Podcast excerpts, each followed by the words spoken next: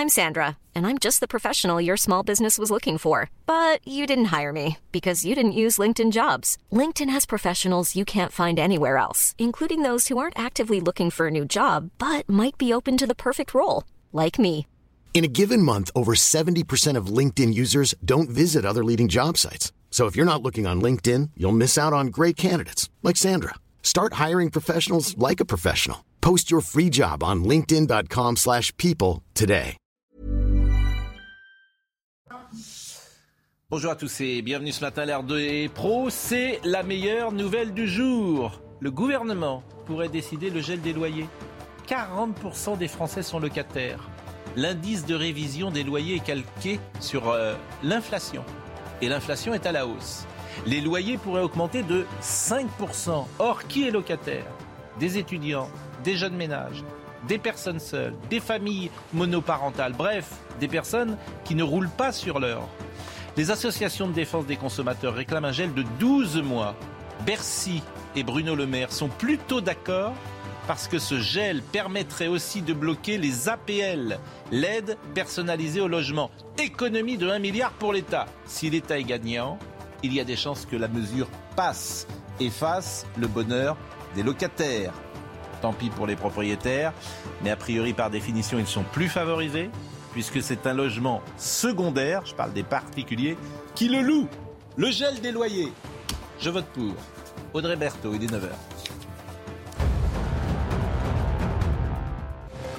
Combattants ukrainiens retranchés dans l'usine Azovstal se poursuivent. Vous le voyez cette nuit, plusieurs bus accompagnés de véhicules militaires russes ont été vus en train de s'éloigner de l'usine.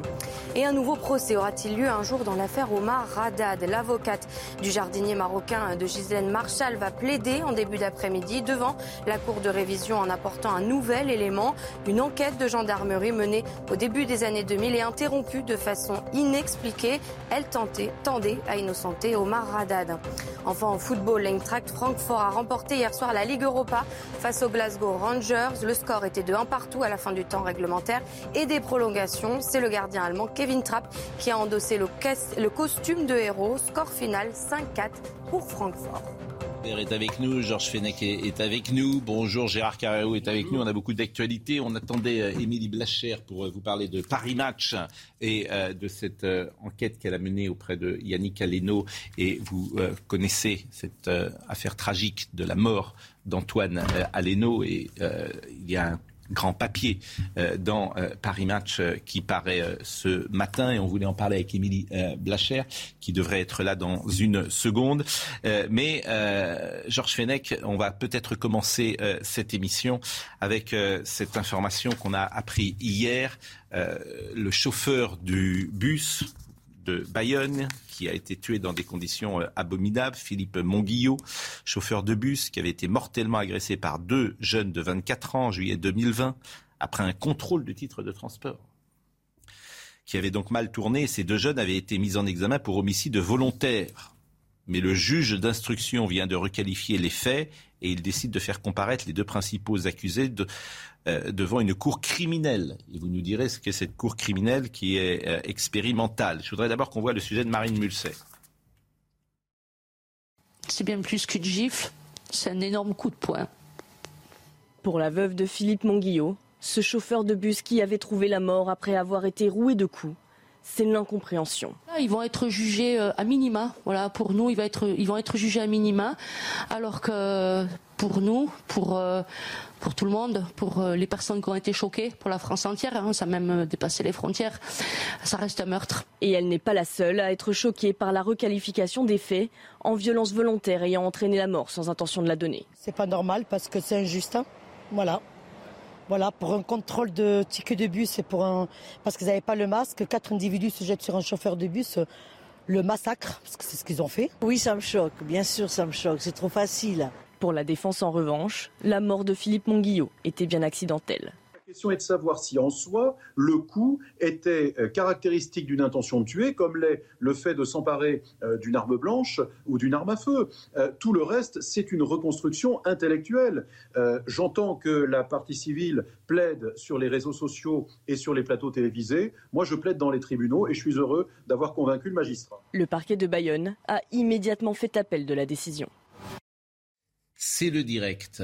Et euh, le sujet que vous venez de voir, nous allons le traiter dans quelques secondes parce que Émilie Blacher, qui est journaliste à Paris Match, nous a rejoint et je la remercie grandement. Et il se trouve que euh, vous devez euh, nous quitter dans quelques secondes, puisque dans quelques minutes plus exactement, puisque vous avez un rendez-vous dans Paris. Donc, je disais pour commencer cette émission que c'est la une de Paris Match et on va voir des photos donc de Yannick Aleno, la révolte d'un père.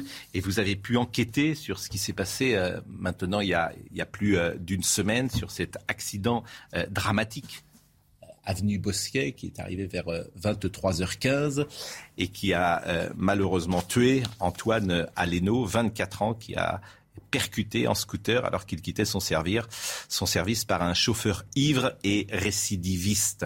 Euh, qu'est-ce que vous avez appris euh, durant cette euh, enquête, Émilie Blacher Écoutez, avec Caroline Mangès, nous avons décidé de retracer finalement le parcours de ces deux destins qui se sont croisés avenue Bosquet, à savoir celui d'Antoine Aleno, donc le fils de Yannick, et également celui du chauffard qui a entraîné son décès dans cet homicide involontaire. Donc on a enquêté à la fois sur les deux parcours, à la fois sur celui d'Antoine, qui était ce garçon lumineux, voilà que tout le monde nous décrit très joyeux, solaire, avec un avenir particulièrement euh, voilà euh, beau. Et puis celui euh, de, de, ce chauffard qui a commencé sa course finalement pas très loin du restaurant d'Antoine et qui a terminé voilà il a volé une voiture voilà au restaurant péruvien Koya.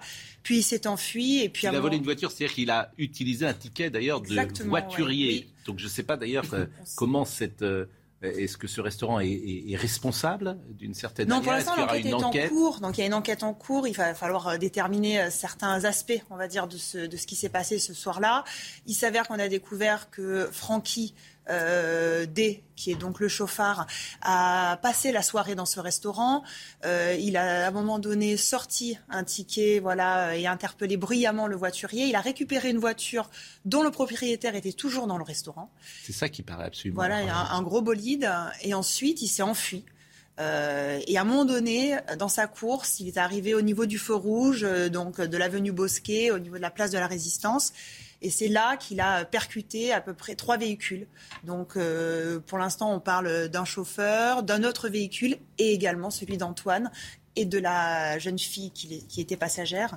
Et donc euh, Antoine a été euh, projeté à un moment donné dans cet accident, dont les causes sont encore à déterminer. On ne sait pas exactement tout ce qui s'est passé, mais les semaines à venir vont, vont nous montrer exactement avec les caméras de surveillance, l'interrogatoire des témoins, ce qui s'est passé. Le, le, résultat, c'est que Antoine est, mort Ce que vous nous apprenez, euh, c'est qu'on pensait qu'il y avait donc un véhicule VTC, il y avait un scooter et vous nous dites aujourd'hui qu'il y avait une troisième, oui, il y, a un troisième deuxième voiture ou troisième véhicule Une deuxième voiture. Deuxième, mais alors cette voiture... Qui est impliquée et qui a aujourd'hui, dont le, propriétaire a été aussi euh, interrogé par les enquêteurs. Et cette voiture, euh, au départ, euh, elle n'existait pas d'une certaine manière. Non, au départ, on n'en a pas du tout parlé. Puis c'est en enquêtant, dans les dessins. Euh, voilà, en enquêtant, on s'est rendu compte qu'il y avait une, une, une, une, troisième, un troisième véhicule en plus. Voilà. Dans les croquis que nous avons montrés, il n'y avait pas cette, cette ouais, mais en fait, elle est là. Là où on, a, où on a du mal également à comprendre ce qui s'est passé, c'est qu'une fois que l'accident a lieu, le chauffard sort de sa voiture. Manifestement, il n'est pas blessé. Non. Et que se passe-t-il à ce moment-là? Pour qu'il euh, soit interpellé. Il s'enfuit. Donc il, s'enfuit. Euh, il s'enfuit dans une rue à pied, en fait, en courant. Exactement. Et à ce moment-là, il, y a un motard qui a entendu le choc de l'accident, entre guillemets, dans le sens, il a juste, il pensait au départ que c'était un accident. Donc il, il, entend le choc des voitures, il se retourne, il voit donc une personne partir en courant, il pense à un délit de fuite assez classique. Il s'avère que ce motard, c'est un, un commissaire qui sort d'un dîner entre amis, donc il est hors service par réflexe, il commence à le courser. Francky D s'arrête une première fois, fait mine d'obtempérer, puis il repart en s'enfuyant, en courant également. Et là, il y a deux, autres personnes qui étaient, qui étaient aussi témoins de la scène, qui ont qui l'ont coursé avec ce commissaire et qui l'ont arrêté. Il a été interpellé à ce moment-là par ce commissaire, qui l'a ramené en fait sur la scène où déjà les premiers secours étaient là, évidemment. Est-ce que vous avez pu échanger avec euh, Yannick Aleno et avec euh, le frère euh, oui, en effet. Thomas Aleno. Exactement. Donc, encore une fois, ce que je vous disais, c'est que nous, on a essayé de construire ces deux destins qui se sont croisés. Donc, il fallait évidemment euh, parler à la famille, parler à ses proches, à, ceux qui l'aimaient. Et donc, Caroline Mangès a, pu en effet euh, approcher euh, et parler avec notamment Thomas, le frère d'Antoine, qui nous a évidemment raconté beaucoup de détails sur son enfance, sur son parcours et sur son avenir également. Et il y a une volonté, alors évidemment, il y a une tristesse et un chagrin absolu dans la famille euh, Aleno, mais il y a aussi une volonté de faire vivre Antoine euh, Aleno euh, à travers une fondation peut-être qui serait créée ou une association qui serait créée oui, en effet. et qui pourrait aider précisément. Yannick Aleno, avec qui moi j'ai pu échanger, dit voilà, tout le monde n'a pas la possibilité d'être connu dans ce type d'affaires.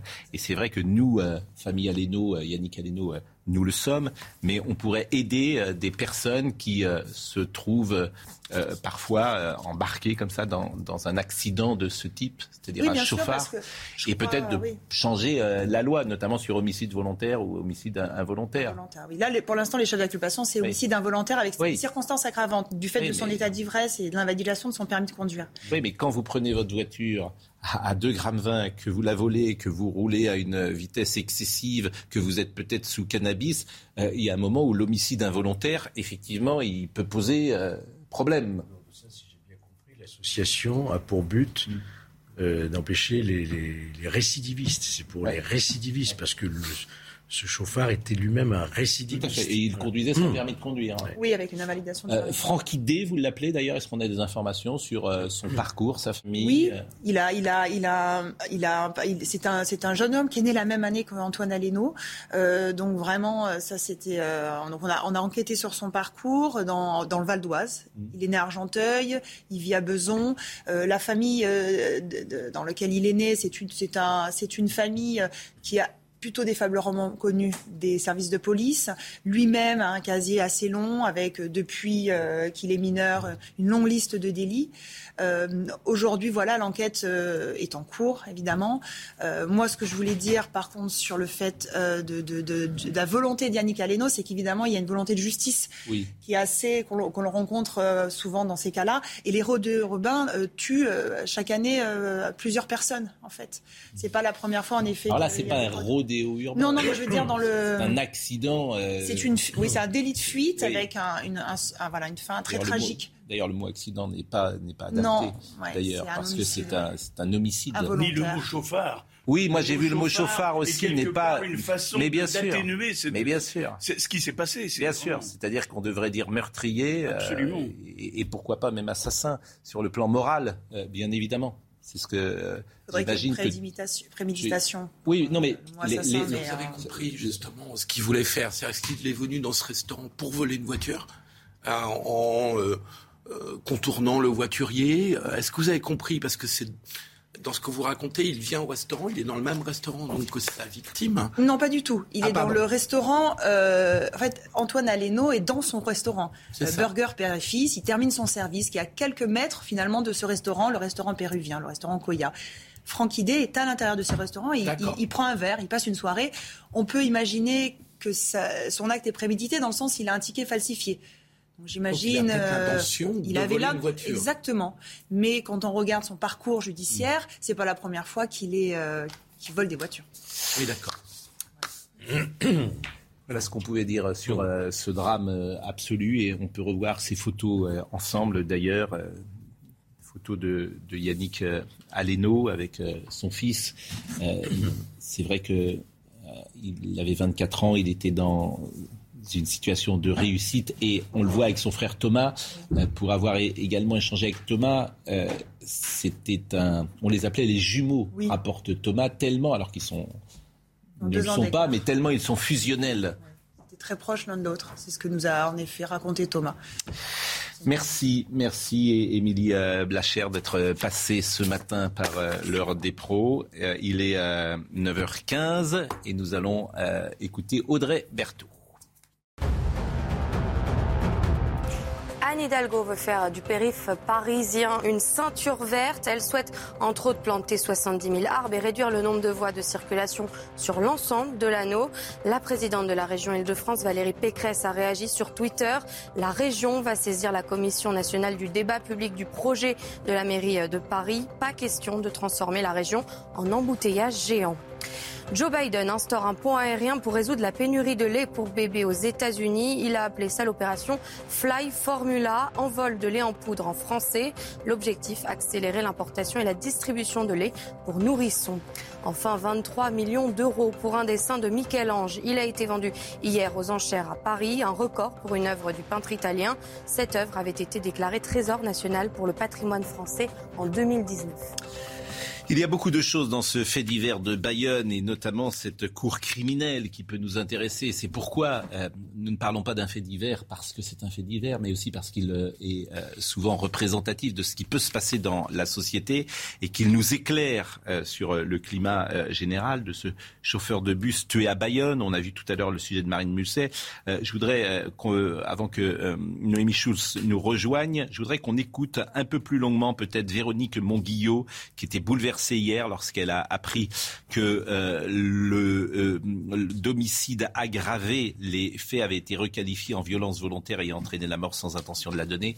Euh, merci Noémie Chose, vous allez nous expliquer pourquoi. Mais écoutons d'abord Véronique Monguillot. C'est un coup de tonnerre. Coup de tonnerre que j'ai su hier soir. Euh, j'ai pas percuté, hein, bien évidemment. Mes filles n'ont pas percuté de suite non plus. On en a pris conscience ce matin. Donc ouais, c'était un coup de tonnerre parce qu'on s'attendait vraiment pas à ça et on a jusqu'à hier on y croyait et puis euh, finalement euh, on n'y croit plus. Voilà. Euh, mon mari, ben, il a été pour moi aujourd'hui c'est excusez-moi, mais j'ai du mal à parler aujourd'hui. j'ai l'impression qu'on le considère comme un déchet en fait, quoi. Et je vais, je vais essayer de parler, mais pas facile du tout. Et voilà, ils vont être jugés euh, à minima. Voilà, pour nous, ils vont être, jugés à minima. Un appel qui s'est fait, le parquet a fait appel de suite. Après, je, je sais trop rien pour la suite. Vous savez, je suis tellement euh, bouleversée aujourd'hui, je suis tellement meurtrie, je suis tellement euh, je suis sur une autre planète que je me pose même plus de questions en fait et, euh, et je laisse filer les heures, je laisse filer la journée et, et je verrai demain. Enfin, je, je, je, comprends, je comprends rien, je comprends pas qu'on puisse requalifier. C'est fait, je comprends pas. De toute manière, mon époux il a été oublié depuis longtemps. Euh, c'est l'impression que j'ai, hein, bien évidemment, même. Euh, voilà, euh, et il, pour nous, il est bafoué. Comme je vous ai dit tout à l'heure, on a l'impression que c'est un déchet, que c'est rien. Bon, mais voilà, ils vont être jugés euh, dans une cour criminelle, hein, euh, sans juré. Pourtant, pourquoi on sort un juré, quoi? Pourquoi on empêche les débats? Pourquoi? C'est pas normal. C'est un, c'est un meurtre. Ça restera enfin dans ma tête, c'est dans la tête de beaucoup de personnes, tout ce qui s'est passé, le, dossier d'instruction qui est quand même, moi je l'ai suivi pendant euh, pendant ces deux ans, pendant un an et demi, je l'ai suivi, je l'ai suivi de près, je suis au courant de tout, mais il y a un dossier d'instruction qui est béton, qui est ficelé, qui est béton, qui montre, qui démontre par A plus Z que c'est un meurtre aggravé. Donc euh, donc ouais, on est bafoué, mon époux a été bafoué, on est bafoué nous aussi. Noémie Schulz, cour criminelle plutôt que assise ça change, j'allais dire tout. Oui, euh, on, va, on va rappeler d'abord ce que c'est que les cours criminels. C'est ces nouvelles juridictions qui sont en cours d'expérimentation, notamment dans les Pyrénées-Atlantiques. C'est dans 15 départements. Euh, l'idée, c'est pour les crimes on va dire les moins graves, euh, ceux qui sont passibles de 15 à 20 ans de prison. Oui, je parle par rapport aux, crimes les moins, graves par rapport à ceux qui sont passibles de 30 ans ou perpétuité, sont jugés euh, par des magistrats professionnels, cinq magistrats professionnels. C'est quel est l'objectif de ça? C'est d'abord de, de, de, désengorger les cours d'assises. Il y a des délais extrêmement longs et c'est de faire en sorte que des affaires, on parle encore une fois de crimes, donc c'est justement des choses très graves, soient jugées relativement euh, rapidement. Mais effectivement, vous n'avez pas de jury populaire.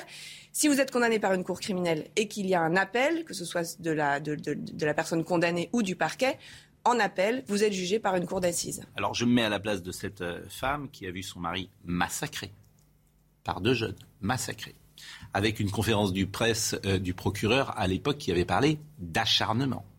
Et on va écouter euh, l'avocat de Madame Monguillot, qui s'appelle Alexandre Novion, et qui rapporte un élément qui s'il est dans le dossier, euh, m'interpelle. Je n'ai pas accès au dossier, mais si euh, ce qu'il dit est exact, et je me dis, mais comment un juge d'instruction peut-il parler euh, de violence volontaire ayant entraîné la mort sans intention de la donner après ce qu'on va écouter à l'instant? Le coup fatal n'est possible que parce que les autres coups ont été donnés et avaient considérablement affaibli Philippe Monguillot. Et de surcroît, nous avons également la bande son de cette euh, tragédie, puisque euh, les, agresseurs ont prononcé des mots qui sont des mots quand même qui ont un, un, sens, puisqu'ils ont euh, indiqué, des témoins l'ont rapporté, on va le finir, on va le démonter, on va le finir. On va le finir, ils l'ont laissé pour mort, que ces individus, si vous voulez, qui ont mis tellement, tellement de force et ont été tellement jusqu'au boutiste dans la, dans la violence, ont joint en plus la parole au geste, soit quelque, part, si vous voulez, totalement immunisés, totalement protégés d'avoir à se justifier de, leur, de, leurs intentions, et que finalement ce, ce procès s'oriente vers une histoire de bagarre ordinaire.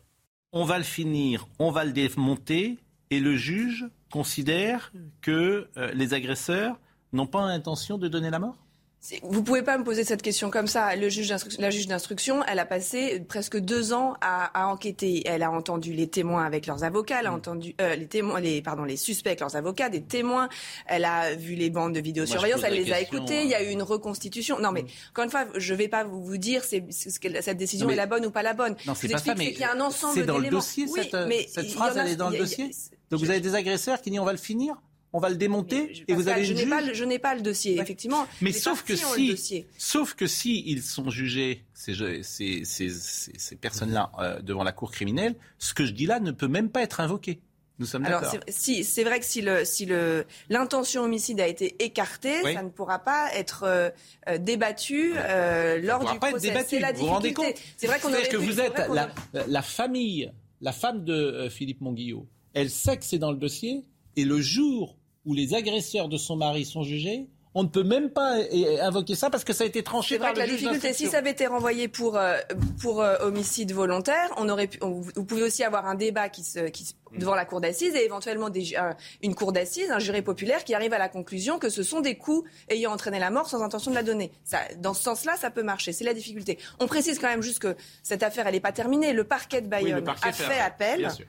Et dans les quatre mois, vous avez la Chambre de l'instruction, composée de plusieurs magistrats, qui va se pencher à nouveau sur, sur cette affaire. Donc il ne faut pas dire ça y est, c'est terminé, ils vont être jugés uniquement par, par une cour. C'est pourquoi on en parle d'ailleurs, parce que parfois le fait, simple fait d'en parler et de médiatiser peut changer euh, les dossiers. On le sait bien. Et il faut entendre aussi les arguments de, de, de, de la défense dans cette, dans cette affaire. Bien évidemment, on va les entendre dans une seconde. Oui, moi je voudrais, je ne vais pas entrer dans ce dossier puisque je ne le connais pas. À la différence de, de Noémie, je ne le connais pas. J'ai simplement suivi cette affaire. Et ça m'amène à deux réflexions. Première réflexion, une manière insidieuse en France, à travers cette expérience, de déposséder les justiciables français de leur justice. Je veux dire par là que le jury d'assises était quelque chose de fondamental dans notre République. Les assises, le jury d'assises, avec quelque chose de positif qui avait été apporté dans les dernières années, c'était la possibilité de faire appel, parce qu'il y a eu des cas où on disait le bon. Mais là, sous prétexte, toujours pareil, sous prétexte de moyens, de cours qui sont submergés, etc., on a trouvé un moyen extraordinaire qui permet de substituer au jury pour des cas graves, parce que celui-là est gravissime, de substituer au jury d'assises des magistrats professionnels. Je trouve que c'est une régression au niveau de la justice de la République. Et je vois quand même qu'un certain nombre de grands pays autour de nous continuent, alors est-ce parce qu'ils y mettent plus de moyens, continuent à avoir sans arrêt, sans arrêt dans les affaires criminelles des jurys. Je prends les États-Unis, il n'y a pas un criminel qui est jugé sans qu'il y ait un jury. C'était ma première réflexion. Je m'excuse. La deuxième sera plus courte. La deuxième, c'est que en ce qui concerne les qualifications par les juges d'instruction, qualification ou requalification, puisqu'on sait qu'on peut monter le curseur ou le descendre. Je constate, je suis, comme tout le monde, régulièrement les affaires, que comme par hasard, le curseur a tendance toujours à être remonté, presque toujours, neuf fois sur dix, quand il s'agit par exemple de policiers, quand il s'agit effectivement de cas de légitime défense d'un policier, comme par hasard, le curseur est requalifié en, défaveur du policier. Par contre, quand il s'agit de délinquants, de criminels. Systématiquement, on a l'impression que la culture de l'excuse est systématique. Et que là, par exemple, la juge d'instruction, je mets carrément en cause sa décision je la mets en cause. Ce n'était pas une bonne décision, c'est une décision qui, est une, qui s'apparente à une forme d'excuse. Comme vous dites, vous ne vouliez pas entrer dans le dossier. Bon, on va marquer. non, je suis pas entré. On parlait de l'affaire du Pont Neuf où on est au début de l'enquête et là on est à la fin. Oui, c'est pour ça que je ne suis pas entré dans le dossier. Alors, affaire du Pont Neuf, c'est encore autre chose. Oui, mais euh, on marque une pause et je vous propose euh, de revenir dans une seconde. Il est 9h30, Audrey Berthaud. Des dizaines de cas de variole du singe détectés en Europe et en Amérique du Nord. Après euh, le Royaume-Uni, l'Espagne et le Portugal ont annoncé hier avoir recensé plus d'une quarantaine euh, de cas. Il n'existe pas de traitement pour la variole du singe. Cette infection se guérit d'elle-même. Et puis une nouvelle plainte contre Butoni et Kinder. Cet après-midi, l'association Foodwatch va déposer deux plaintes avec des familles de victimes. L'une contre Nestlé, l'autre contre Ferrero. Sept autres plaintes seront déposées dans la journée par un avocat parisien. Enfin, si vous souhaitez louer une voiture cet été, le temps presse, les offres sont moins nombreuses et les prix explosent. Après deux ans de pandémie, les loueurs n'ont pas eu d'autre choix que de diminuer leur flotte. En moyenne, les prix ont augmenté environ de 5% en trois ans. Philippe Monguillot, le chauffeur de bus de Bayonne, avait été mortellement agressé par deux euh, hommes de 24 ans en juillet 2020 après un contrôle de titre de transport qui avait mal tourné. Ces deux hommes ont été mis en examen pour homicide volontaire, mais le juge d'instruction vient de requalifier les faits. Il décide de faire comparaître les deux principaux accusés devant une cour criminelle et non devant les assises, donc ils ne risquent plus la perpétuité. Ils risquent au maximum 20 ans, comme ils ont déjà fait euh, deux ans puisqu'ils sont euh, en, détention provisoire depuis deux ans, même s'ils étaient condamnés à 20 ans, avec une remise de peine, ils sont sortis dans 6. C'est ça la vérité. C'est ça la vérité. S'ils étaient condamnés même au maximum, ce qui peut... Non, pas dans 6, mais si vous voulez. Ils sont, sortis à mi-peine. Je veux dire, tu fais pas 50% des peines aujourd'hui À peu près. Bon, ils en ont fait deux. Donc s'ils prennent 20 ans maximum, ils sont sortis dans 6 ou dans 7. Qu'est-ce que vous voulez que je dise euh, C'est Noémie Schultz, c'est... Oui, oui. Donc tu tues quelqu'un, tu le massacres, tu t'acharnes et t'es dehors 7 ans plus tard. Ou 8 ans plus tard. Enfin, bah, Par rapport, à la, par rapport à la, un moment où, des faits, ce serait 10 ans plus tard, éventuellement. Oui, 10 ans plus tard. Voilà. Bon.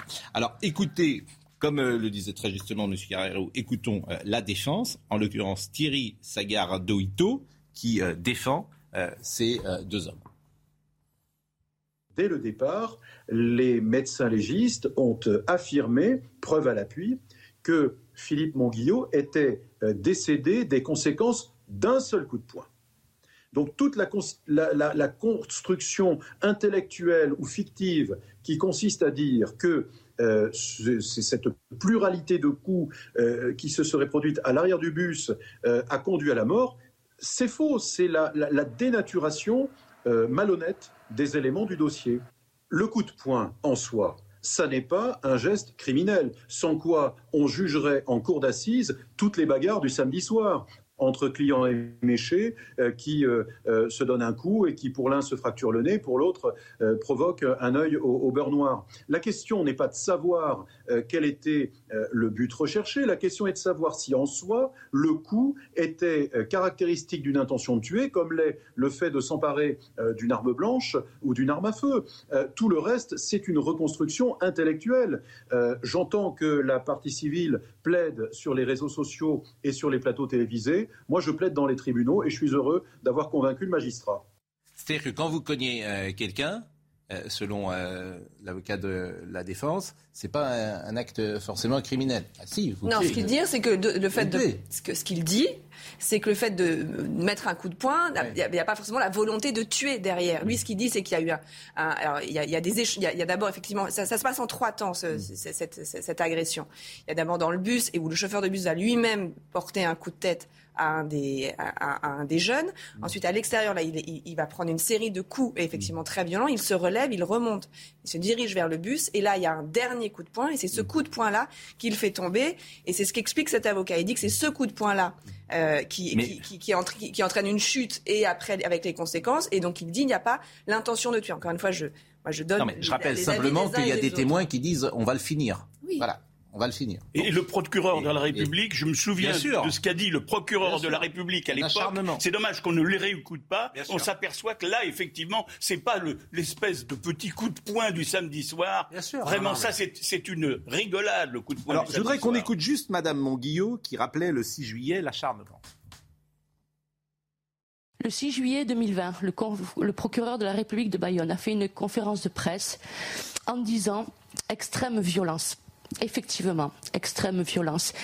Et surtout à la tête. La tête, c'est le moteur. C'est notre moteur. Sans notre moteur, on peut rien faire, on peut pas avancer. Les coups ont été ciblés. Donc il y, avait il y a eu un acharnement. Euh, après nous, moi je peux vous le confirmer parce que ce que j'ai vu à l'hôpital, c'est bien un acharnement. Mon époux a eu quand même le un brin de lucidité, je sais pas comment je peux dire, de se relever pour aller dans son bus, pour se protéger. Pour...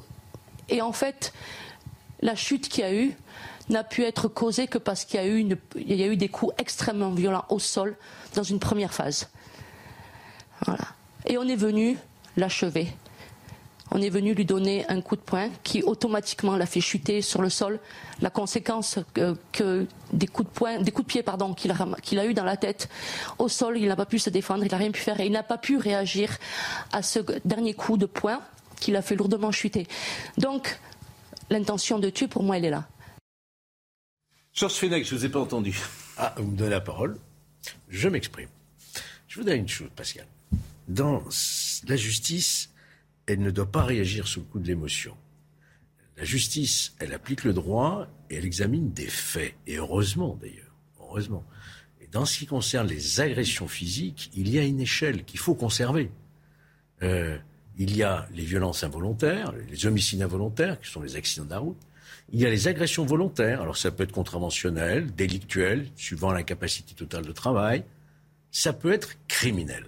Et quand on arrive au stade criminel, c'est soit des coups mortels, effectivement des coups qui ont entraîné la mort sans intention de la donner, et là c'est puni jusqu'à 15 et 20 ans de réclusion, soit il y a eu homicide volontaire, intention de tuer. Et le plus grave, tout en haut de l'échelle, c'est l'assassinat, c'est-à-dire la préméditation ou le guet-apens.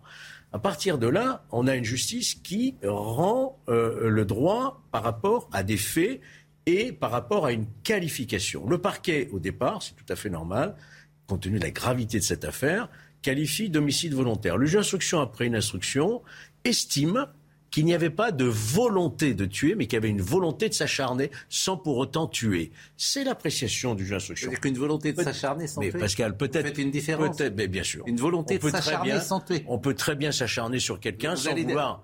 Mais Ah bon bon, mais On je peut dis très bien s'acharner sur quelqu'un sans... sans vouloir le tuer. Oui, on, ouais, oui, eh oui, on peut, on peut vraiment. euh, Je veux bien euh, qu'on fasse l'exégèse veux dire, choses, franchement. À partir allez de là, dire ça aux familles. maintenant le juge d'instruction a peut-être fait une erreur d'appréciation. hein.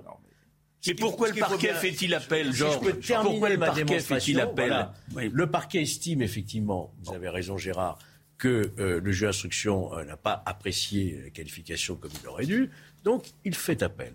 Il va y avoir un nouvel examen devant la chambre d'instruction, avec une audience où chacun fera valoir son point de vue. Et ensuite, même la cour d'assises, même la cour criminelle pourrait estimer qu'elle a été saisie à tort et renvoyer le parquet à mieux se pourvoir. Donc c'est le jeu normal, euh, Pascal, de la procédure.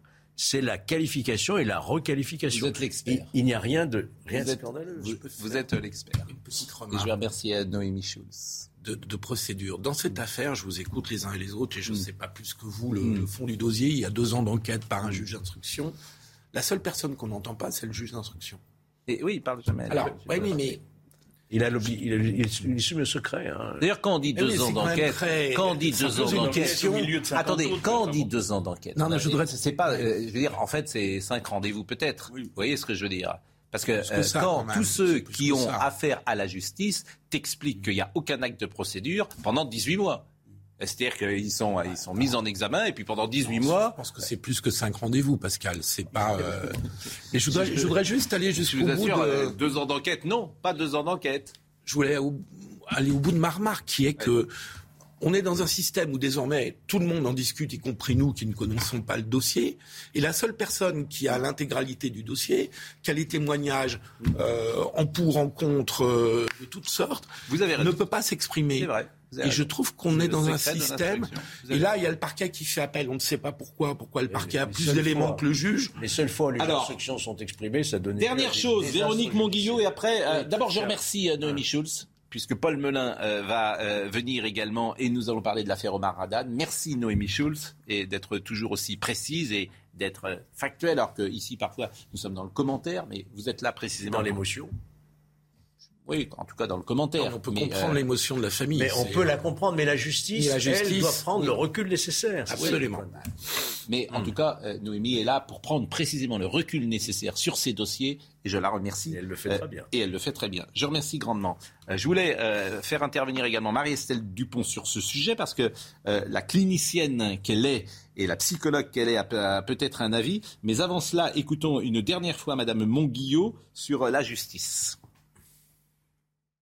Ce qu'on veut, ce qu'on souhaite avec mes filles, c'est que la justice se reprenne en main, en fait, se reprenne en main et, condamne vraiment euh, par rapport aux actes, par rapport à ce qui a été fait, pas ce qui va se pas la cour criminelle. Non, c'est la cour d'assises. Nous, ce qu'on veut, c'est ça. On veut qu'il y ait des débats, on veut qu'il y ait un juré, parce que les jurés sont, sont concernés par ça. Ce sont des personnes lambda qui, qui, ont, qui, ont été choquées aussi, comme tout le monde, comme euh, partout. Et, il faut, il faut que ça se passe comme ça. Il faut qu'il y ait des débats.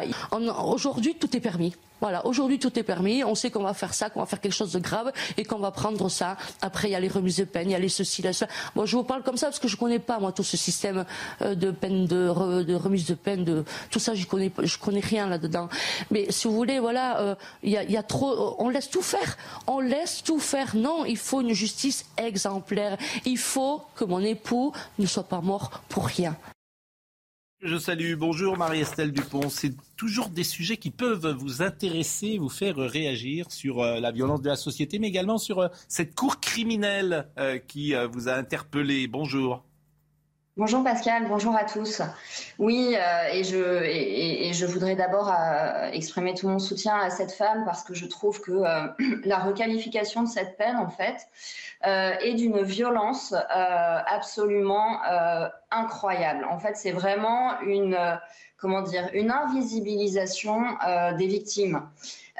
Moi, ce qui me frappe, c'est que la violence endémique dans cette société où on peut tout faire et où on ne peut rien dire, va nous conduire, je le crains, à une société justement de plus en plus violente, puisqu'on voit bien que beaucoup de Français s'arment. Et je crains que les gens, les victimes, ne finissent par se faire justice elles-mêmes.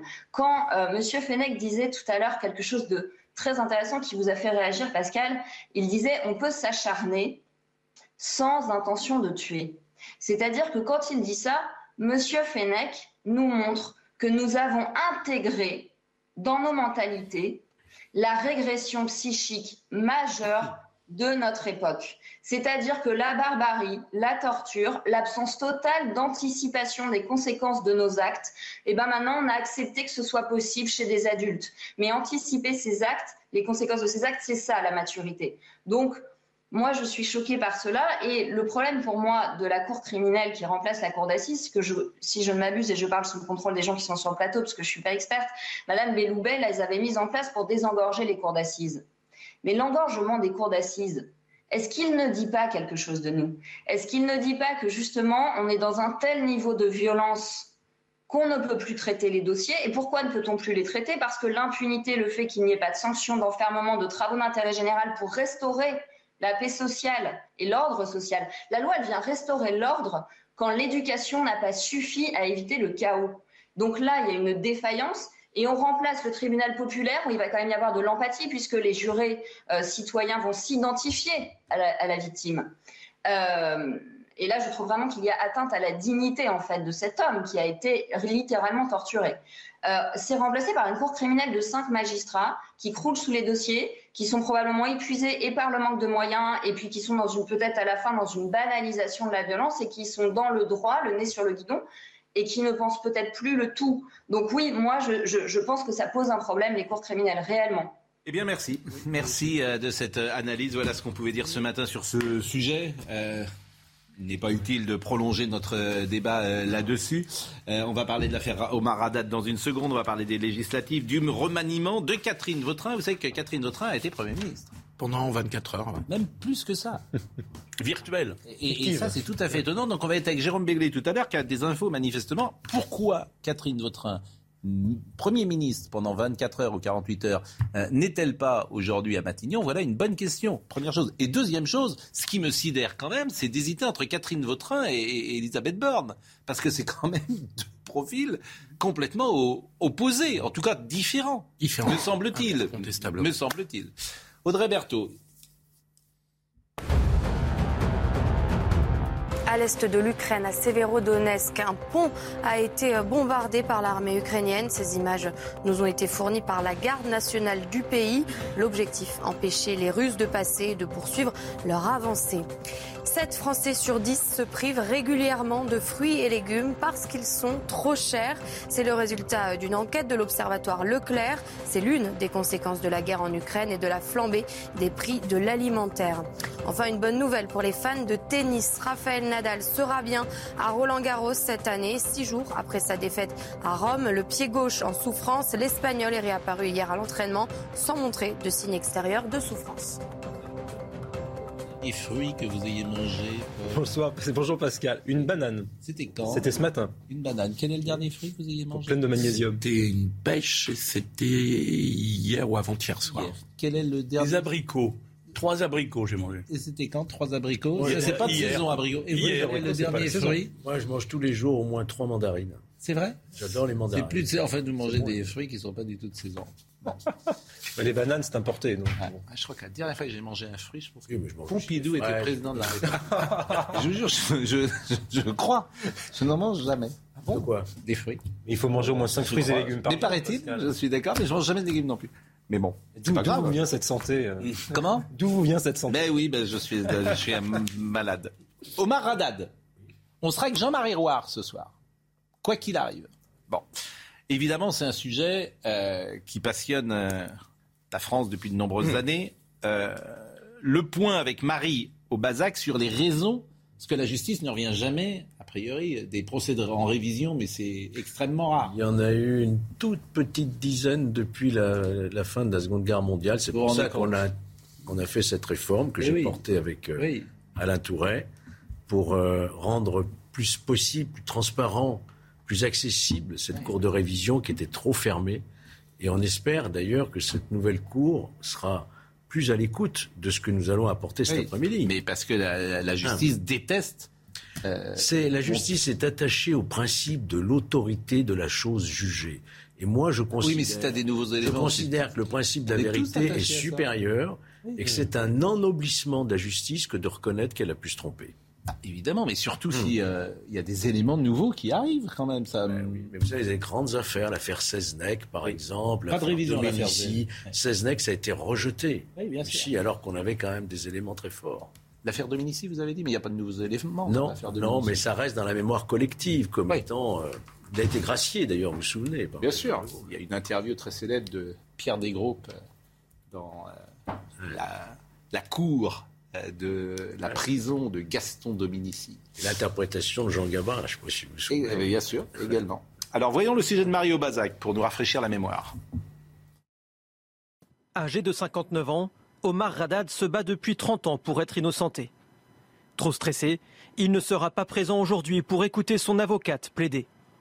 Sylvie Noakovic va apporter de nouveaux éléments devant la commission d'instruction de la Cour de révision, susceptible, selon elle, de prouver l'innocence de son client. Au mois de décembre, la justice a accepté de rouvrir le dossier et mener des actes d'enquête supplémentaires. Elle se basait à l'époque sur la découverte en 2015 de quatre nouvelles empreintes ADN sur les portes où ont été écrites les inscriptions accusant Omar Radad. Le dossier est réouvert pour le plus grand bonheur d'Omar Haddad, car il a toujours, depuis le premier jour, clamé son innocence. Depuis le premier jour. Il s'agit vraiment d'une de- d'une des plus grandes erreurs du judiciaire du XXe siècle, qui va être rectifiée. Omar Radad a été condamné à 18 ans de prison en 1994 pour le meurtre de sa patronne, Guylaine Marshall. Il a été partiellement gracié par Jacques Chirac deux ans plus tard, puis libéré en 98. Mais cette grâce ne vaut pas annulation de sa condamnation et donc ne l'innocente pas. La décision de la commission d'instruction de la Cour de révision ne sera pas connue aujourd'hui. Mais cette audience reste une étape supplémentaire dans l'espoir pour Omar Radad d'un éventuel nouveau procès. Vincent Farandès dit que la décision ne sera pas connue aujourd'hui? Non, mais Sylvie Novakovic va plaider cet après-midi à 14h. Je l'accompagnerai en soutien. Et l'affaire sera mise en délibéré à quinzaine ou peut-être dans un mois au maximum, je pense. Et dans un mois, on saura si effectivement on saisit enfin la Cour de révision ou Hmm. pas. Puisque pour l'instant, c'est la commission d'instruction de la Cour de révision qui est chargée d'instruire. Donc on est encore, je dirais, euh, loin d'avoir gagné dans cette affaire qui date déjà depuis 30 ans et qui... euh, Mais, mais Madame No- Novakovic, euh, dans le reportage qu'on vient de voir, elle disait le dossier est rouvert. Oui, puisque le mois de décembre, suite à- aux premiers éléments nouveaux qui avaient été découverts, notamment ces fameux ADN qui ont été découverts, dont un à 35 reprises dans le sang de la victime Omar Mathieu, vous savez, qui selon nous ne peut pas être un ADN de pollution, ça ne peut être que l'ADN de, de l'assassin et qui n'est pas celui de Haddad d'ailleurs. Nous demandons à ce que cet ADN soit expertisé. Et donc là, on l'a demandé au mois de décembre et au mois de décembre, la Cour a dit OK, on va émettre un nouvel avis. Bon, cet avis n'est pas très très favorable pour continuer les investigations et ça on ne peut pas l'accepter. Nous on veut que la justice, elle aille chercher jusqu'au bout. D'accord. Mais, euh, il n'y a pas que cet élément. Cet après-midi, la grande nouveauté, l'élément nouveau véritablement encore davantage, c'est que nous avons découvert, suite d'ailleurs à une première enquête journalistique, nous avons découvert l'existence d'une enquête cachée. Oui. Alors ça, de- des nues.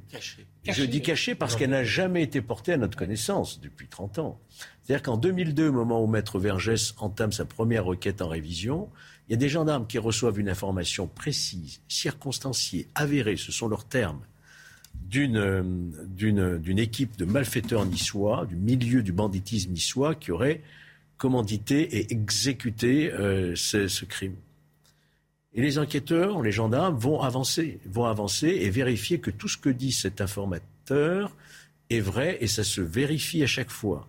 Et à un certain moment, les gendarmes demandent au procureur de grâce un cadre juridique pour véritablement enquêter là-dessus. Et là, plus de nouvelles.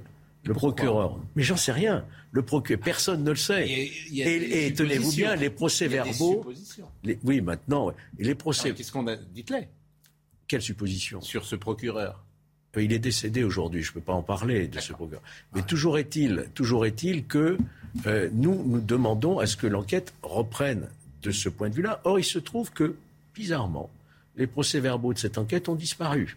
Ont disparu. C'est possible. hein. Alors, heureusement, les gendarmes avaient gardé pour leurs archives personnelles des copies de ces procès-verbaux. Et aujourd'hui, vous avez quatre Il y a une sorte d'affaire politique. euh, vous avez quatre, Quel est le fond de cette quatre, affaire quatre- je termine, quatre gradés de la gendarmerie, un lieutenant-colonel et trois capitaines qui sont aujourd'hui à la retraite et qui ont commencé cette enquête cachée, Ouais. euh, viennent demander eux-mêmes, spontanément, à être entendus par la Cour de révision. Et ce que je, je crains, mais je ne veux pas le croire, que cette demande soit rejetée. C'est ça qui m'inquiète aujourd'hui. D'accord. Alors, C'est pour ça que je viens sur votre plateau aujourd'hui, Oui. Pascal Pro, pour Oui. lancer cet appel. Vraiment, il faut aller jusqu'au bout. Car c'est pas à nous à démontrer l'innocence. Mais je je mais cet après-midi-. Mais il y a un vrai doute. Donc cet après-midi, cette cour, ce sont des magistrats professionnels, bien sûr. Oui, ce sont euh, cinq magistrats euh, professionnels, plus l'avocat général. D'accord. Donc Madame euh, Novakovic va plaider. C'est elle qui va plaider tout ce que vous venez de nous dire. La partie civile plaidera aussi. L'avocat général prendra ses réquisitions. Et l'affaire sera mise en délibéré pour savoir si effectivement les éléments que nous avons apportés Mm. méritent d'être approfondis, notamment l'audition des gendarmes. Et, et- et faire des investigations autour. Et de qu'est-ce qui pourrait motiver que les gendarmes ne soient pas noms, hein, et qui sont toujours en vie. hein. Qu'est-ce qui pourrait motiver que les euh, gendarmes ne soient pas écoutés? Alors ça, j'aimerais bien le savoir. Je ne voudrais pas qu'il y ait une forme de déni de justice. Non, non, mais c'est ma crainte. Je oui, bien sûr, bien sûr. Mais ma c'est pour ça que je vous pose la question. Voilà, Bon, il faut pas avoir écoutez, peur la pause. Euh, oui, mais la pause. C'est quoi le fond de cette affaire? Et le fond, c'est Le fond de cette affaire? Ouais. C'est le meurtre de Guylaine Marshall. Oui. Mais qu'est-ce qu'il y a derrière tout ça Une affaire de grand banditisme du milieu niçois? Écoutez, c'est à la justice à le démontrer, ça. Nous, on dit il y a un doute aujourd'hui, très sérieux. je sur- comprends. Après, c'est à la justice à retrouver les vrais coupables. Il se trouve qu'il y a des PV qui donnent une piste très sérieuse, qu'on aille voir. Qu'on aille voir. La, la pause, les amis. Oui, après la pause, j'ai une chose Oui, à dire. mais la, la pause. euh, Après la pause. Voilà, la pause. Après la pause, on parlera d'autre chose. Euh, parce qu'il faut qu'on parle des législatives, du remaniement, dit euh, Dracé Gay, et puis euh, euh, Anne Hidalgo qui veut mettre des armes sur le périph. Vous êtes au courant de cette affaire C'est un sujet intéressant. Elle veut limiter à trois voix au lieu de quatre et mettre des armes. Et elle veut que les portes deviennent des places chez lui. Les portes de Paris deviennent des places où on pourra circuler, marcher, vous voyez. Le programme d'Anne Hidalgo, pardonnez-moi, c'est très trivial ce que je vais dire. Et c'est comme ça, j'emmerde les Parisiens. Et, et les banlieusards. et les banlieusards. Et tous les jours, Les elle se voitures. dit comment je vais faire pour encore plus. Bon. Et manifestement, la présidentielle ne lui a pas servi de leçon. La pause. Dans une seconde, Audrey Berthaud, mais euh, parmi les nouvelles qui nous ont amusé, Gérard Carrero, si j'ose dire, euh, George Bush a expliqué euh, que l'invasion de la Russie en, en Irak, il a confondu l'Irak et l'Ukraine. Non, il, a, il, il voulait dénoncer Poutine, Oui. donc dénoncer l'invasion de l'Ukraine, et il a dans son petit discours, il a parlé de l'Irak en, en dénonçant celui qui avait envahi. Or, si quelqu'un a bien envahi effectivement un pays, Il a au- au- précisé son c'est bien lui en tant que président des hein. États-Unis. Et il a dit j'ai lapsus. 75 ans, excuse, je m'excuse, j'ai Et 75 c'est un ans. C'est un vrai super lapsus. On va essayer de, le retrouver dans une seconde. parce que les lapsus sont toujours révélateurs, par définition. Audrey Berthaud. Le parc nucléaire français risque de tourner au ralenti pendant plusieurs, plusieurs années. Euh, Mardi, l'autorité de sûreté nucléaire a présenté son rapport annuel. Si l'autorité s'est montrée rassurante sur l'état des installations, elle appelle à une révision de la politique nucléaire et s'inquiète notamment du nombre de réacteurs actuellement fermés. Un délinquant expulsé d'un HLM à Nice dans le quartier Louis Braille. Le locataire avait été condamné par la justice il y a deux ans pour trafic de stupéfiants. Il menait son affaire chez lui au sein même de cette résidence. Le bailleur social Côte d'Azur Habitat a donc obtenu son expulsion moins d'un an après celle d'un homme et de sa mère pour des faits similaires. Enfin, la Corée du Nord a achevé les préparatifs en vue d'un essai nucléaire et attend le meilleur moment pour le réaliser. C'est ce qu'a déclaré un député sud-coréen veille de la visite du président américain Joe Biden à Séoul. On va parler du gouvernement. On ne sait pas si ça tombe aujourd'hui ou demain. Ça va bientôt faire quatre semaines que la France est au ralenti, qu'aucune décision n'est prise depuis l'élection d'Emmanuel Macron. Euh, Le Conseil des ministres qui devait se tenir mercredi a été décalé à jeudi, a priori. Et de ce que l'on sait, les ministres devraient être nommés, mais les secrétaires d'État et les ministres délégués seraient nommés après, à l'issue Oui, des législatives. Oui, mais ça, c'est- arrive ça, ça régulièrement, arrive, ça, ça, guerre. ouais. Mais en revanche, ça prend un petit peu de temps. On sera avec Jérôme Béglé également tout à l'heure, parce que Catherine Vautrin a été ministre, Premier ministre pendant quelques heures. Mais euh, le président de la République prend son téléphone pour appeler tout le monde pour dire vous serez plus là, ou euh, parfois c'est Alexis Collère. Oui, et puis euh, il y a la haute autorité de la transparence de la vie publique. qui doit Alors justement, d'abord, sur les législatives qui arrivent. Euh, Avec Jérôme Perra, la candidature aux législatives de Jérôme Perra en Dordogne était au cœur d'une polémique à cause d'une condamnation en 2020 pour violence conjugale. Et le délégué euh, général de Renaissance, Stanislas Guérini, l'avait défendu hier. Il est, il est vraiment très très bon, Guérini. Hein. Vraiment, à chaque fois qu'il parle, faut, faut le garder, hein, lui, parce qu'il avait parlé. Il est toujours à côté, donc c'est assez simple comme ça. Il avait parlé d'honnête homme. Euh, donc une déclaration évidemment qui avait suscité pas mal de réactions sur les réseaux sociaux. Et Jérôme Perra a décidé de retirer sa candidature parce qu'évidemment il ne pouvait pas faire autrement. Enfin, Évidemment. c'est compliqué. c'est-à-dire, à partir du moment où tu es condamné pour violence conjugale, que le président de la République a fait des violences conjugales un des axes majeurs de euh, sa candidature et de sa Et présidence. même ça, euh, quand à partir du moment où on est condamné, Oui, du moment qu'il y a une condamnation. Ça devient compliqué de se présenter devant les électeurs, je trouve. Bien sûr. Le Conseil des ministres, ce sera vendredi matin. C'est demain matin, a priori. Donc ça veut dire que... euh, On aura les- été le gouvernement d'ici ce soir. je pense. A priori, on aura un gouvernement aujourd'hui. Euh, sa condamnation l'avait déjà poussé à la démission de son poste de conseiller d'Emmanuel Macron, parce qu'en fait, c'était un proche d'Emmanuel Macron, visiblement. euh, il était conseiller, puis après, il était candidat. Il a été condamné en septembre 2020 à une amende de 3000 euros avec sursis dans une affaire de violence envers une ex-compagne ayant causé quand même 14 jours d'ITT. Oui, c'est pas. 14 jours d'ITT. Selon France Bleu, son ex-compagne avait quant à elle écopé d'amende de 500 et 800 euros pour des appels et SMS malveillants à Jérôme Perra à ses proches. Bon, n'y a pas grand-chose. Mais du euh, moment qu'il y a une condamnation, il est totalement inaudible pour nos compatriotes. Sûr. veux dire, le niveau de défiance envers les élus, de laisser ce monsieur se présenter. D'autant que la crédibilité voulait que après cette affaire Boif aussi pour la France insoumise, et la majorité a raison, je pense, euh, avait dénoncé l'investiture promise à monsieur Boif par monsieur Mélenchon. Dès lors, il était totalement impossible d'avoir ce type de personnage qui soit candidat aux législatives en Dordogne, si je Bon, le remaniement, euh, c'est pour quand?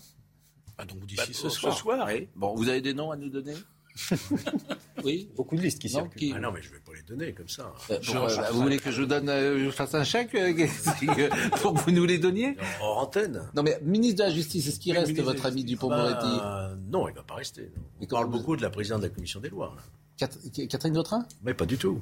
On a parlé avec Catherine Vautrin pour être On parle surtout de Madame euh, Yael Braun-Viré, Braun-Pivet. qui est la présidente de la commission des lois. Oui, bah, C'est son nom qui circule le, le plus.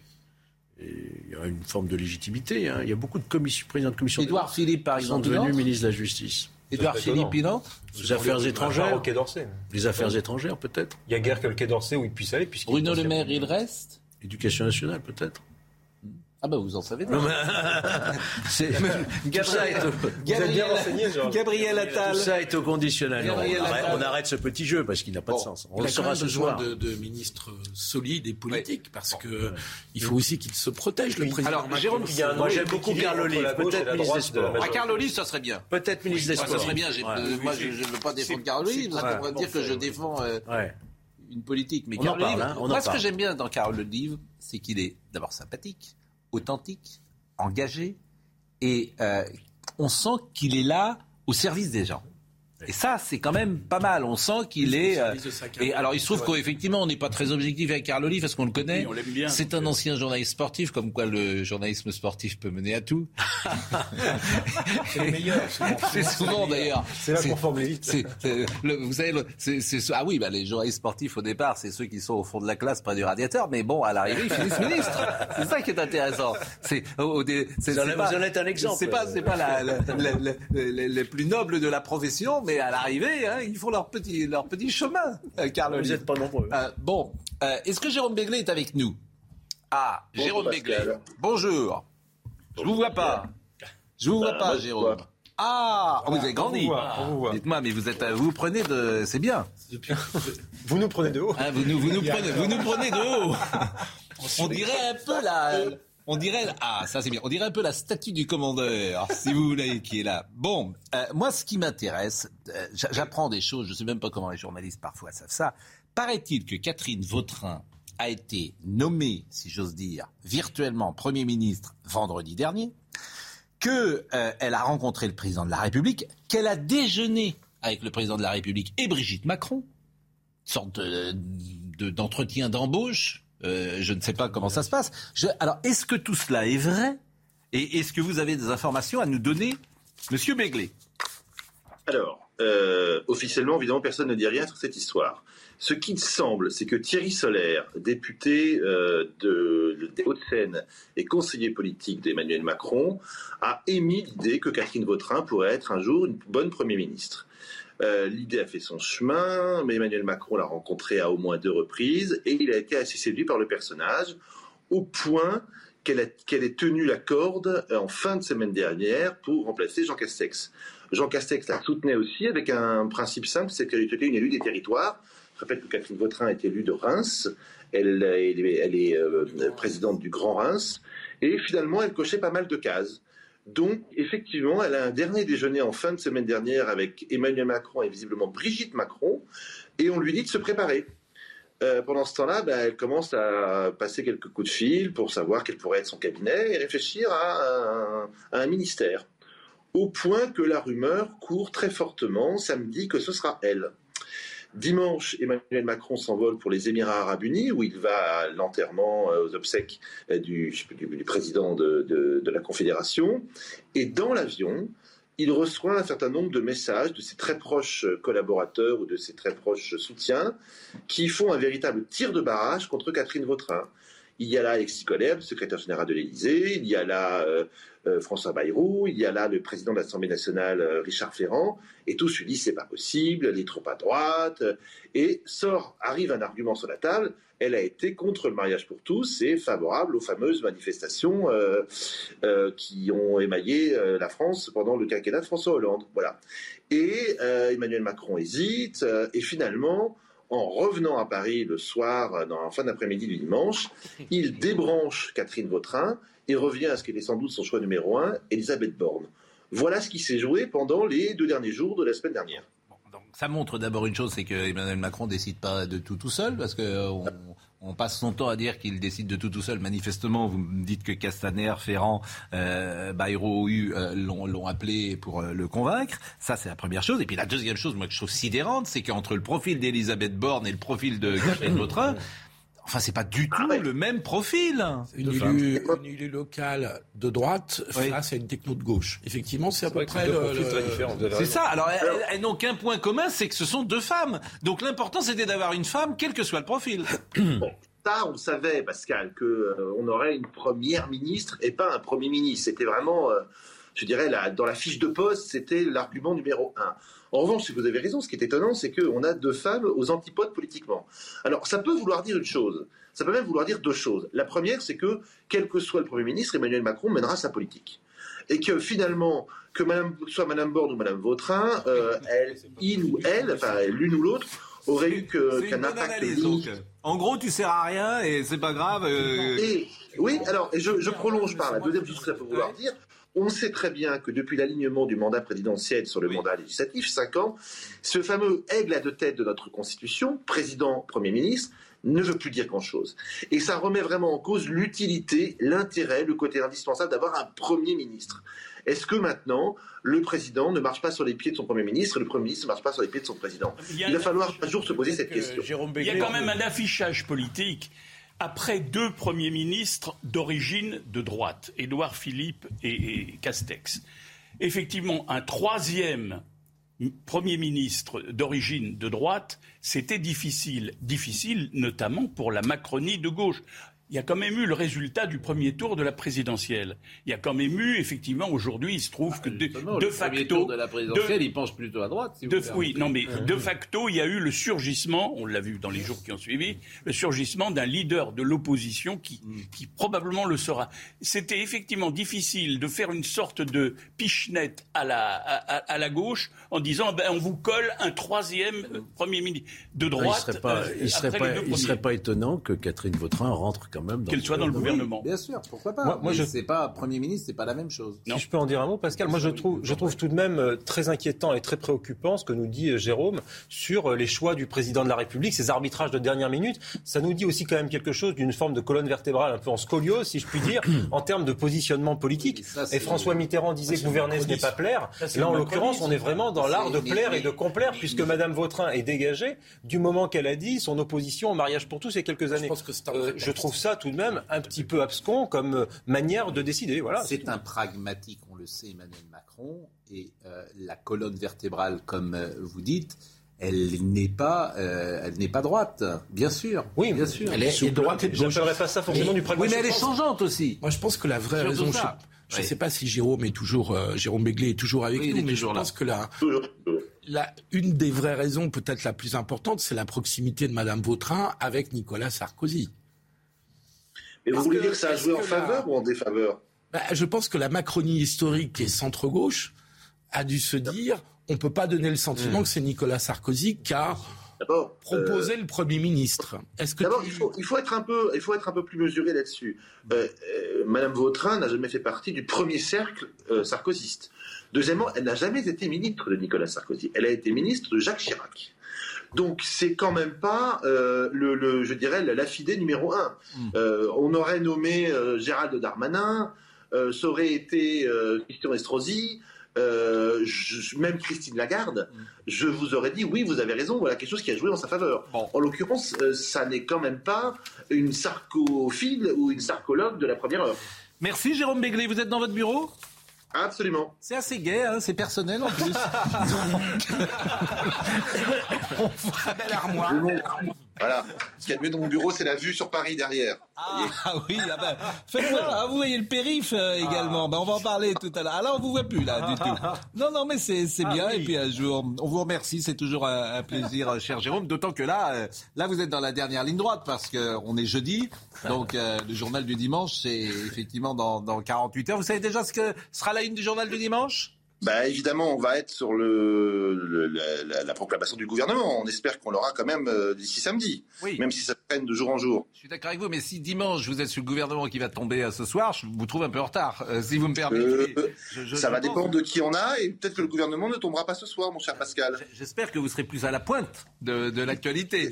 Vous me- ne croyez quand même pas que je vais vous donner 48 heures à l'avance une couverture en plus qu'on n'a pas totalement créée, mais on va avoir deux scoops. Est-ce que. Catherine Ney écrit un, sujet pour Oui. dans le journal du dimanche? Parce que moi, Oui, j'adore les papiers de Catherine Ney et, et également euh, notre ami Philippe Labro qui fait désormais un, un grand papier. Alors, Philippe Labro, ce sera dans 15 jours et Catherine Ney, je peux déjà vous l'annoncer en exclusivité, elle a recueilli les premières confidences post-Matignon d'un certain Jean Castex. Ah, ça c'est un scoop. Alors ça c'est intéressant. Bon bah écoutez, on vous laisse vous recoucher et puis euh, merci beaucoup. Oui, parce qu'il était à la matinale. merci Jérôme, une petite sieste. hein Je m'en souviendrai, je m'en souviendrai Pascal. Je, connais votre, votre euh, Maxime doucement le matin, tranquille l'après-midi. Euh, merci, cher Jérôme. Audrey Berthaud. Réouverture de l'ambassade des États-Unis à Kiev, fermée depuis euh, trois mois. C'est ce qu'a annoncé le chef de la diplomatie américaine, Anthony Blinken. Le peuple ukrainien a défendu sa patrie face à l'invasion irresponsable de la Russie et en conséquence, la bannière étoilée flotte à nouveau sur l'ambassade. En juillet 2020, un chauffeur de bus perdait la vie à Bayonne après avoir été sauvagement agressé par deux passagers. Deux ans après les faits, le juge d'instruction a requalifié les poursuites contre les agresseurs. Ils seront jugés pour violence volontaire et entraîner la mort sans intention de la donner. La veuve de la victime est forcément anéantie par cette décision. Enfin, il a fait très chaud en France hier. Plusieurs records de température ont été battus dans le centre et le sud du pays. Et ça n'est pas sans conséquence. La qualité de l'air est mauvaise à Lyon. Le niveau d'ozone est préoccupant dans la région. Ce qui est vrai dans ce que disait Jérôme, et vous savez l'affection et l'amitié que nous avons pour euh, Jérôme, qui est un ami, donc euh, ça nous permet de le, de le taquiner. Mais ce qu'il dit, euh, la, la bonne analyse, c'est de considérer effectivement que le régime est plus présidentiel que jamais. Et que, effectivement, il n'y a qu'Emmanuel Macron qui décide, et qu'au fond, le Premier ministre euh, ouais. Sauf, Voilà. sauf, Je en, décide, il sauf exécute. en matière de cohabitation. Ah bah, Période évidemment, de cohabitation. évidemment, c'est évidemment. Depuis la réforme Avec- du quinquennat, évidemment. aura-t-on un jour une cohabitation euh, Évidemment, c'est le fait du prince. Ah, évidemment, Oui, et c'est avec- ça, c'est une bonne analyse de dire ça. Ça présidentialise encore euh, davantage de mettre une techno pure et dure qui n'a jamais été élue. Bon, c'est quelqu'un qui sera, euh, qui fera ce qu'on, ce que le président voudra. en œuvre là. Collaborateur. Mais pourquoi pas d'ailleurs hein, euh, Je veux dire, on peut considérer pourquoi pas. Tu votes pas pour Madame euh, Borne, tu votes pour un président de la République. Oui, mais avec On- un énorme co- inconvénient pour le président de la République, c'est qu'il n'a plus de fusible. Je veux dire, plus le Premier ministre est faible, ou C'est vrai, c'est Première double tranchant. Je suis d'accord avec vous. euh, si demain il y a une crise, enfin si demain il y a une crise sociale type gilet Oui. jaune ou, ou autre, Mais ça, c'est des vieux schémas fusil. c'est des vieux chez moi. Le, Non, mais le gilet jaune, c'est un vieux schéma. le- je vais vous dire. Qu'est-ce qui protège Mais- le président de la Eh ben, je vais vous répondre. Lui. C'est-à-dire qu'après les Gilets jaunes, qu'est-ce qu'il était allé faire? Il avait fait le débat, grand le débat. grand débat. Voilà, c'est lui. C'est-à-dire que Je et si quand même et si qu'il a senti le et boulet se à ce plante, moment-là. mais bien sûr, mais s'il se plante pendant le grand débat, bah, il, il est Bah, hors jeu. mort. Et comme il a eu la chance de réussir son grand débat, dont on attend toujours d'ailleurs les conclusions, parce que Les ça, ça a été magnifique. Le grand débat, c'était formidable. On le voyait, les manches retroussées, parler avec des gens sur toutes les chaînes. Donc ça, c'était très intéressant pour lui. Communication Mais ouais. communication, ah ben, là, il est très bon. Et on l'a vu d'ailleurs euh, pendant la campagne. Il est sur le terrain, etc. Il est très bon dans cet exercice-là. Après, sur les résultats, ça peut être autre chose. Mais surtout, euh, les conclusions du grand débat, personne ne les a jamais Mais comme fait. la Convention Et personne ne les a demandé. Donc c'est formidable. Je rappelle que dans les régimes purement présidentiels, ils n'ont pas repris les mesures. dans les régimes purement présidentiels comme Oui. aux États-Unis, il n'existe pas de Premier ministre. hein. Bien sûr, ouais. Bien sûr, Et- il y a un Parlement il y a qui pas a un vrai que- contre Et il y a un vrai congrès avec un vrai contre-pouvoir. mais d'ailleurs, il était question, je crois que c'était sous Sarkozy, hein, de, de voir supprimer la fonction de Premier ministre à un moment. Oui, mais C'était une proposition de François Hollande Lorentzen. Oui. Ah, il faudra peut-être y aller un jour vers un régime présidentiel. Mais effectivement, je crois qu'Emmanuel Macron est plutôt dans la droite lignée de l'esprit de nos institutions de la Ve République. En cela, moi, j'ai pas envie de lui faire de mauvais procès, si vous voulez. On lui a beaucoup reproché la présidence jupitérienne, mais enfin, c'est un président de ce point de vue-là, seulement euh, un président plutôt gaulien dans la tradition de la Ve République. Mitterrand dénonçait, c'est la monarchie Mitterrand dénonçait à travers son coup d'État permanent, vous vous souvenez, et il a été merveilleusement, il s'est habillé de ses habits de Absolument, absolument. il y a eu le François Mitterrand de la 4ème République, et puis il y a eu le François Mitterrand qui a très bien adopté la 5ème République. Permettez-moi de vous dire que vous ne dites que des choses qu'on sait déjà. Ben Donc euh, j'attends de vous, raison, autre chose. On va essayer d'y J'attends, j'attends de vous autre chose que d'enfiler les perles depuis que vous faites depuis quelques minutes on est bien sur la sûr. 5 République. Donc voilà. Surtout de Gaulle a nommé des fileur de perles, c'est nouveau ça. De Gaulle a- nommé des fortes personnalités. Oui, Michel Debré, c'était une très forte personnalité. Non, c'est Oui. une perle ça. Oui, Mi- Michel Debré, Georges Pompidou, Georges Pompidou, et c'est tout. Oui, enfin, Bah, la ça couve de. Burville à la Bah, fin qui, qui était C'est discutable. La couve de Burville. Mais de Burville, Pompidou, Ce qu'on peut pas enlever, ce qu'on peut pas est enlever au général de Gaulle, c'est que du Oui. temps de De Gaulle, effectivement, il y avait aussi Oui. des partis d'opposition qui étaient forts, les socialistes étaient forts, les communistes étaient forts, les radicaux étaient forts. Or, aujourd'hui, le président de la République concentre quand même, avec la fin du Parti socialiste et de LR, une polarité centrale qui est tout à fait extraordinaire, Certes. avec Certes, renvoie certes. dos à dos les extrêmes, ce qui lui donne un pouvoir immense. Euh, on n'est on pas loin, si vous voulez, d'une forme Et- de parti unique. Et comme chacun C'est sait, assez intéressant. et comme chacun sait, c'est la fin des radicaux. Bon, nous allons euh, parler d'Idrissa Gueye. Et pourquoi ça m'intéresse, Idrissa Gueye? Pourquoi on en parle aujourd'hui? Pourquoi ça a rebondi d'une certaine manière? C'est parce que euh, le comité d'éthique de la Fédération française de football euh, demande des explications à Idrissa Gueye. Alors, je le répète, Idrissa Gueye, tout le monde ne le connaît pas. C'est un joueur du Paris Saint-Germain qui est sénégalais et qui a, a refusé d'être associé à la journée de la lutte contre l'homophobie. Et c'est vraiment très intéressant de, de- d'essayer de comprendre. D'abord, il a reçu le soutien euh, du euh, président de la République euh, sénégalais. Sénégal, oui. Je soutiens Idrissa Gana Gueye. Ses convictions religieuses doivent être respectées. Je rappelle la législation du Sénégal que je ne savais pas et ce qui montre quand même que l'homosexualité, c'est un, un débat qui reste de lutter contre euh, l'homophobie. C'est Bien sûr, 1 à 5 ans d'emprisonnement pour quiconque aurait commis un acte impudique ou contre nature avec un individu du même sexe. 1 à 5 ans d'emprisonnement, ça c'est la législation du C'est le cas dans 60 pays. Hein. Bon, alors c'est vrai que hier j'ai soulevé ce, ce- ce- ce sujet et deux personnes, Renaud Girard m'a dit ça et je ne savais pas quoi lui répondre. La Fédération française de football euh, demande des explications. Cette même Fédération française de football qui envoie son équipe euh, de France jouer la Coupe du Monde au Qatar, où décembre, sont- où l'homosexualité sont mis en prison. est soumis de peine de mort. Peine de mort. Évidemment, peine de Peine de mort. mort. Comme dans beaucoup de pays de, de- Et, et c'est vrai que le Paris Saint-Germain, bon, a un lien. évidemment. Et ça s'appelle Bon, le paraît, il de paraît. mesure, ouais. Donc, euh, donc voilà, je, je vous soumets ça. Je, je, je, je- Non, mais c'est toujours- sais. c'est- c'est- c'est- c'est toujours pareil. c'est-à-dire qu'on Il a toujours évoqué des focalise- prétextes, hein, le joueur. hein. Oui. Ouais, Il on a- pas dit sur une Oui. personne. Ah, j'ai une gastroentérite, j'ai ceci, j'ai cela. On se focalise sur une personne qui a peut-être pas été très courageuse parce que, comme tu, que tu le dis, Georges, il aurait pu assumer s'il Assumer, était voilà, contre. Mais en même temps, on est dans un environnement, le Qatar étant un excellent exemple de pays qui condamnent l'homosexualité. Donc on va jouer au Qatar et on n'a aucun problème à ce que le PSG soit totalement financé par le Qatar. Oui, mais on parle Donc toujours c'est c'est comme sur mais- l'isla- l'islamisme, on en parle toute l'année. Le Qatar a financé, est un des financeurs des frères musulmans. C'est Bien notoriété publique. Il y a un livre de Georges Malbruno très documenté sur la question. Et donc on sait très bien que le Qatar finance les frères musulmans, mais ça pose aucun problème à Vous avez raison, Philippe. On a l'indignation sélective à bien On parle toujours du. PSG, mais c'est vrai que le Qatar est également présent, je crois, dans- comme actionnaire sur Euh, Euro Disney, quoi, en- Dans l'équitation. Oui, c'est- dans des hôtels. Je crois que ça pèse entre 10 et 15% dans Mais- le CAC mais 40 alors, euh, aujourd'hui. bah, Donc c'est- on est C'est content. Nicolas Sarkozy qui les a amenés au moment des révolutions arabes, euh, des printemps arabes. Après, ce qui est vrai, Philippe, c'est que Mais si c'est une manière sans doute aussi euh, de peser, de faire avancer peut-être la société du Qatar, bien, sûr. Faire avancer la société du Qatar. Oui, je pense. Oui, parce que justement, ils sont sous le. euh, chez les, les, Mais- les- les ouvriers construit J'entends, mais ils sont sous le Ils sont des regard. esclaves pakistanais la plupart du temps. Ils sont sous le regard international et peut-être aussi, il faut voir ça comme toujours, la vérité est multiple, cher ami. Elle Vous pensez donc que là- le Qatar va devenir progressiste Je pense que peut-être. Coupe du Monde Ou- Oui, oui, au fond, Non, oui. mais- Au fond, oui, même si ça peut choquer ce que je vous dis là, au fond, oui, je pense précisément parce que le regard. Je vais vous dire, euh, l'affaire de Poutine, par exemple, c'est très intéressant, l'affaire de Poutine euh, en Russie. C'est-à-dire que tant que la Coupe du Monde était programmée, il n'a pas bougé, Poutine. Il n'a pas bougé jusqu'en 2018. C'est qu'une fois tous les quatre ans. Oui, je suis d'accord avec vous, mais il n'a pas bougé. Alors que, euh, comment dire, la, c'est une fois que la Coupe du Monde est passée qu'il a décidé euh, d'attaquer l'Ukraine. Parce que pour attaquer l'Ukraine, c'est trois ans de boulot. T'attaques pas l'Ukraine en 15 jours.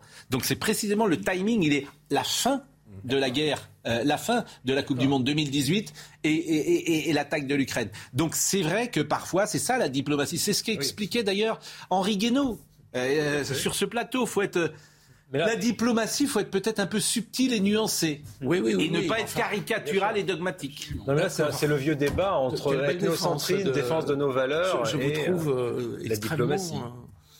Diplomate. Oui, non, mais, c'est réaliste, pragmatique. Non, mais c'est tout l'esprit de la réelle politique, c'est la complexité d'entretenir des relations diplomatiques avec un certain nombre de pays qui ne pensent pas du tout comme nous, loin s'en faut, et qui peuvent commettre à certains égards des choses qui nous paraissent totalement que les monarchies du Golfe, euh, les Jeux Olympiques vont évoluer euh, quoi que ce soit. Mais si on commence à faire de la diplomatie, Philippe, ou à traiter qu'avec les gens avec lesquels nous sommes d'accord, on va faire des traités avec les Allemands. Ah, la minute ah, Hidalgo. La minute Hidalgo. Vous êtes tous venus à l'heure aujourd'hui Absolument. Ah, oui, mais il faut prendre sa disposition. Hein, La minute Hidalgo. Il faut prendre une bonne heure d'avance. Ah ouais, ouais, il faut prendre. C'est quand même un exemple absolument magnifique de quelqu'un qui s'est craché complètement. Mais qui n'en tire pas les leçons, tout va bien. Elle a annoncé les prochaines étapes de la transformation du boulevard périphérique. Parce que déjà, c'est, c'est compliqué hein, en ce moment, euh, Paris, comme vous le ah savez. Il y a quatre voies, je le dis euh, pour euh, nos amis euh, qui ne viennent pas forcément euh, à Paris régulièrement, il y a quatre voies. Elle, veut en faire trois. Bon, si j'ai bien compris, elle veut réserver une voie pour les Jeux Olympiques. Absolument.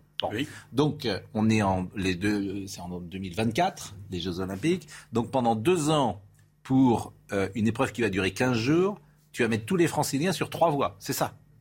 Mais cette voie après serait réservée au covoiturage, au taxi, euh, je crois, enfin aux mobilités alternatives. donc, tous les matins, Madame Hidalgo se lève et dit comment je vais enquiquiner les Parisiens? Les, pas une idée Les automobilistes. Les automobilistes, les automobilistes franciliens. Oui, en fait, le périph', c'est le dernier endroit où on peut à peu près, à certains moments, circuler. Le, le périph' euh, Le périph', ouais.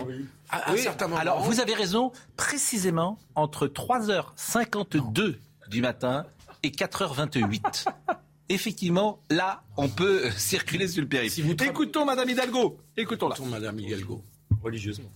Ce que l'on pourrait appeler cette ceinture grise que nous voudrions voir euh, transformée en ceinture verte. Je veux parler bien sûr du périphérique. Et le périphérique, c'est à la fois un espace, un territoire, c'est aussi une infrastructure. Travailler sur euh, la mutation progressive euh, de cet espace-là. Pourquoi Pour améliorer la qualité de vie. Hein. Il y a pas, euh, voilà, ce qu'on cherche, c'est améliorer la qualité de vie en faisant baisser les pollutions sonores euh, et atmosphériques et en permettant d'avoir un cadre qui soit un cadre de vie plus harmonieux, pardonnez-moi, je pense aux gens qui habitent pas Paris, qui disent pourquoi ils nous parlent du périph' on s'en fiche, nous. Mais bon, c'est vrai le cas que... dans la plupart des rocades des grandes villes, c'est le même cas à Bordeaux, il y a les mêmes débats, vous savez. Valérie Pécresse a tweeté suppression d'une voie sur le périphérique. La région Île-de-France va saisir la commission nationale du débat public du projet de la mairie de Paris.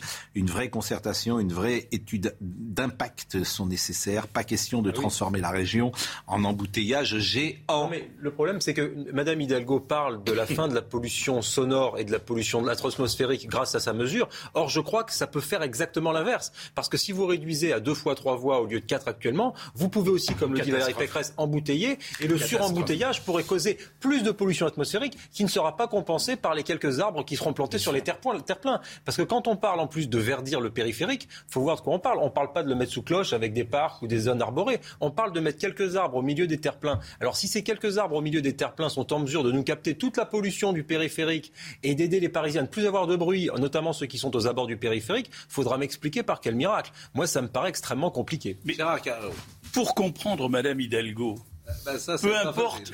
Oui, oui, on va essayer. Pour comprendre Madame Hidalgo, il suffit de penser quand même qu'elle est maire de Paris.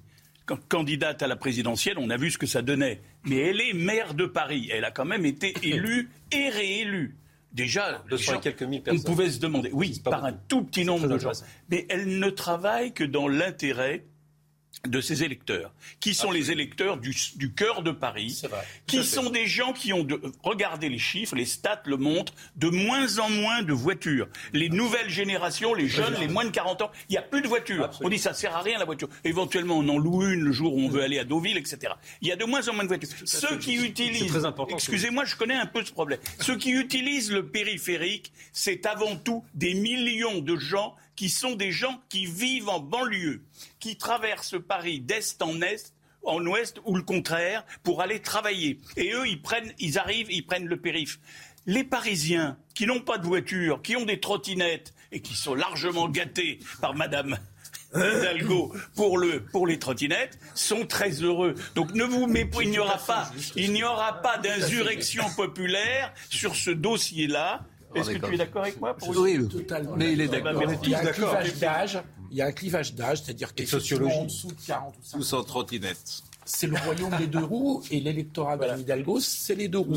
Et j'ajoute qu'elle rêve de la Circle Line à New York. Vous savez, à New York, cette ancienne voie, qui est devenue un magnifique endroit où on peut se balader, une voie verte, la végétation, la voie verte. Elle rêve de ça, sauf qu'à New York, Comment ça s'appelle périphérique, la Circle Line. C'est où, ça le Whitney Museum Depuis des années maintenant. Tous, curieux tous ceux qui vont à New York. j'ai tous vécu ceux qui vont à New York, depuis souviens. 10, 15 ans, c'est magnifique. Et c'est une ancienne voie. C'est une ancienne voie de. voie de- ferrée Mais allez où?